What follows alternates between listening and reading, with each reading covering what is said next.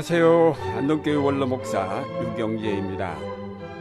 히랍의 철학자 플라톤이 쓴 국가라는 책에 동굴의 비유가 나옵니다. 햇빛이 비스듬히 비춰드는 동굴과 같은 방에 어려서부터 거기서 태어나서 거기서 사는 자들이 있는데 그들의 다리와 목은 굳어져서 앞만 보고 뒤는 보지 못하도록 되어 있습니다. 그래서 그들은 앞벽에 비치는 그림자만 보면서 살아갑니다. 그들은 나면서 그것만 보았기 때문에 그 그림자의 세계가 진리의 세계라고 믿었습니다. 그런데 그 중 한 사람이 우연히 풀려나와 동굴 밖의 세계를 구경하게 됩니다. 어두운 세계에 살던 그에게 태양이 빛나는 밖의 세계는 너무 충격적인 것이었습니다. 그러나 점차 빛에 익숙해지면서 그는 새로운 세계를 보게 되었고 그 밝고 찬란함에 감탄하였습니다. 그러다가 이런 빛의 세계가 있는 줄도 모르고 동굴 속 어두움에 갇힌 친구들을 떠올렸고 그들을 불쌍히 여겨 그는 다시 동굴 속으로 들어갔습니다.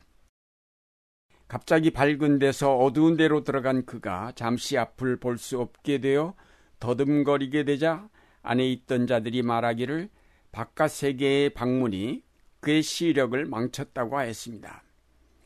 그러나 이 사람은 친구들에게 그가 보고 온 바깥 세계의 밝음과 찬란함을 그리고 거기에 있는 자유에 대해 이야기하였습니다. 우리가 살 곳은 이 동굴 속이 아니라 바깥 세계이며 벽에 비치는 그림자는 진실이 아니라는 것을 설명하고 바깥 세계로 나아갈 것을 주장하였습니다.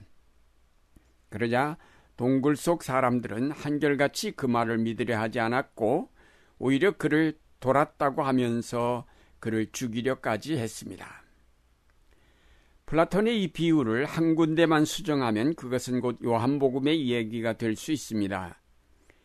플라톤의 비유에서는 안에 있던 사람이 우연히 풀려나와 바깥 세상을 구경하고 다시 동굴 속으로 들어가는 것으로 되어 있습니다. 그 부분을 바깥 세계에 원래 살던 사람이 동굴 속의 사람들을 자유케 하려고 들어간 것으로 고친다면 아주 훌륭한 요한복음 얘기가 됩니다. 하나님 아버지의 품에 계시던 성자 예수 그리스도께서 육신을 입어 이 땅에 오셨지만 자기 백성이 영접하지 않았다고 하였습니다. 진리를 알지니 진리가 너희를 자유케 하리라고 말씀하셨지만 유대인들은 자기들이 율법에 매인 죄의 종임을 알지 못한 채 오히려 예수를 잡아 십자가에 매어 달아 죽였습니다. 저들이 예수님이 가져오신 진리, 곧 하나님 나라의 비밀을 알았더라면 저들이 매였던 율법주의 틀에서 해방되어 자유할 수 있었을 것입니다. 진리가 너희를 자유케 하리라. 이 말씀에서는 진리가 하나의 인격으로 표현되었습니다. 예수께서 친히 자신을 가리켜 진리라고 하셨습니다. 그런가 하면 예수님은 진리에 대하여 증거하고 진리를 말씀하시는 분입니다. 또 예수님 안에는 진리가 충만하다고도 하였습니다. 요한복음 17장에서는 아버지의 말씀이 진리라고 하셨습니다. 그런가 하면 성령을 가리켜 진리의 영이라고도 말하고 있습니다. 종합해 보면 예수님은 진리를 가져오신 분이요 진리를 말씀하고 진리에 대하여 증거하는 분이며 그 안에 진리가 충만하며 그 자신이 진리입니다. 그리고 성령 또한 진리의 영이십니다. 진리의 성령이 우리를 진리로 인도한다고 하셨습니다. 결국 진리란 성삼위일체이신 하나님께 관련된 것으로 거기로부터 인간의 구원과 자유를 위해 인간에게 주어진 것입니다.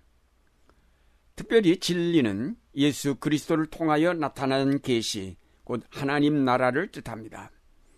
예수 그리스도께서 아버지의 뜻을 쫓아 이 땅에 오셔서 그 뜻에 온전히 순종하시며 그 뜻을 이루어 아버지를 영화롭게 하신 그 모든 삶이 진리입니다. 그것이 진리인 까닭이 무엇일까요? 그것은 거기에 인간의 생명의 근본이 있으며 삶의 궁극적인 목적이 있기 때문입니다. 그러면 우리가 이 진리를 배워서 알게 되면 어떤 변화가 일어날까요? 첫째로 진리를 배우게 되면 우리 자신을 알게 됩니다. 진리는 빛과 같아서 이 빛이 우리의 어두움에 갇힌 삶을 비출 때 우리의 모든 허물과 죄가 드러나게 되면서 우리가 하나님께로부터 떠나 있다는 사실을 알게 됩니다. 진리를 알기 전에는 마귀의 자식이면서도 자기가 천사인 것처럼 살았고 죄의 종이면서도 마치 자기가 모든 것의 지배자인 양 살았던 것이 우리의 삶의 현실입니다.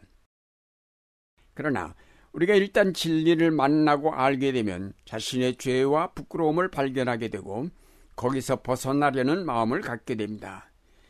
진리는 그런 면에서 심판관이기도 합니다. 사정없이 내가 처하여 있는 현실을 그대로 드러내어 나의 부끄러움을 그대로 노출시킵니다.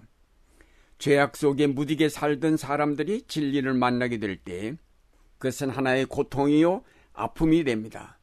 사람들은 이 아픔을 면하려고 다시 어둠 속으로 도망을 가곤 합니다. 그러나 그 진리의 빛 앞에서 자신을 그대로 드러낼 때에 치료의 역사가 시작됩니다.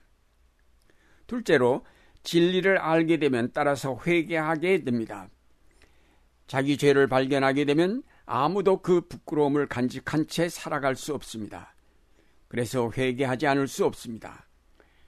탕자가 아버지 집을 생각하기 전까지는 돼지우리에서 견딜 수 있었지만 일단 아버지 집을 생각하자 그대로 있을 수가 없어 그는 털고 일어나 아버지 집을 향해 돌아갔습니다. 이것이 바로 회개입니다. 아버지를 떠났던 탕자가 아버지께로 돌아가는 일, 이것이 회개입니다. 셋째로 진리를 알게 되면 자유하게 됩니다. 자유하는 단계에 이를 때 우리는 구원의 진수를 맛보게 됩니다.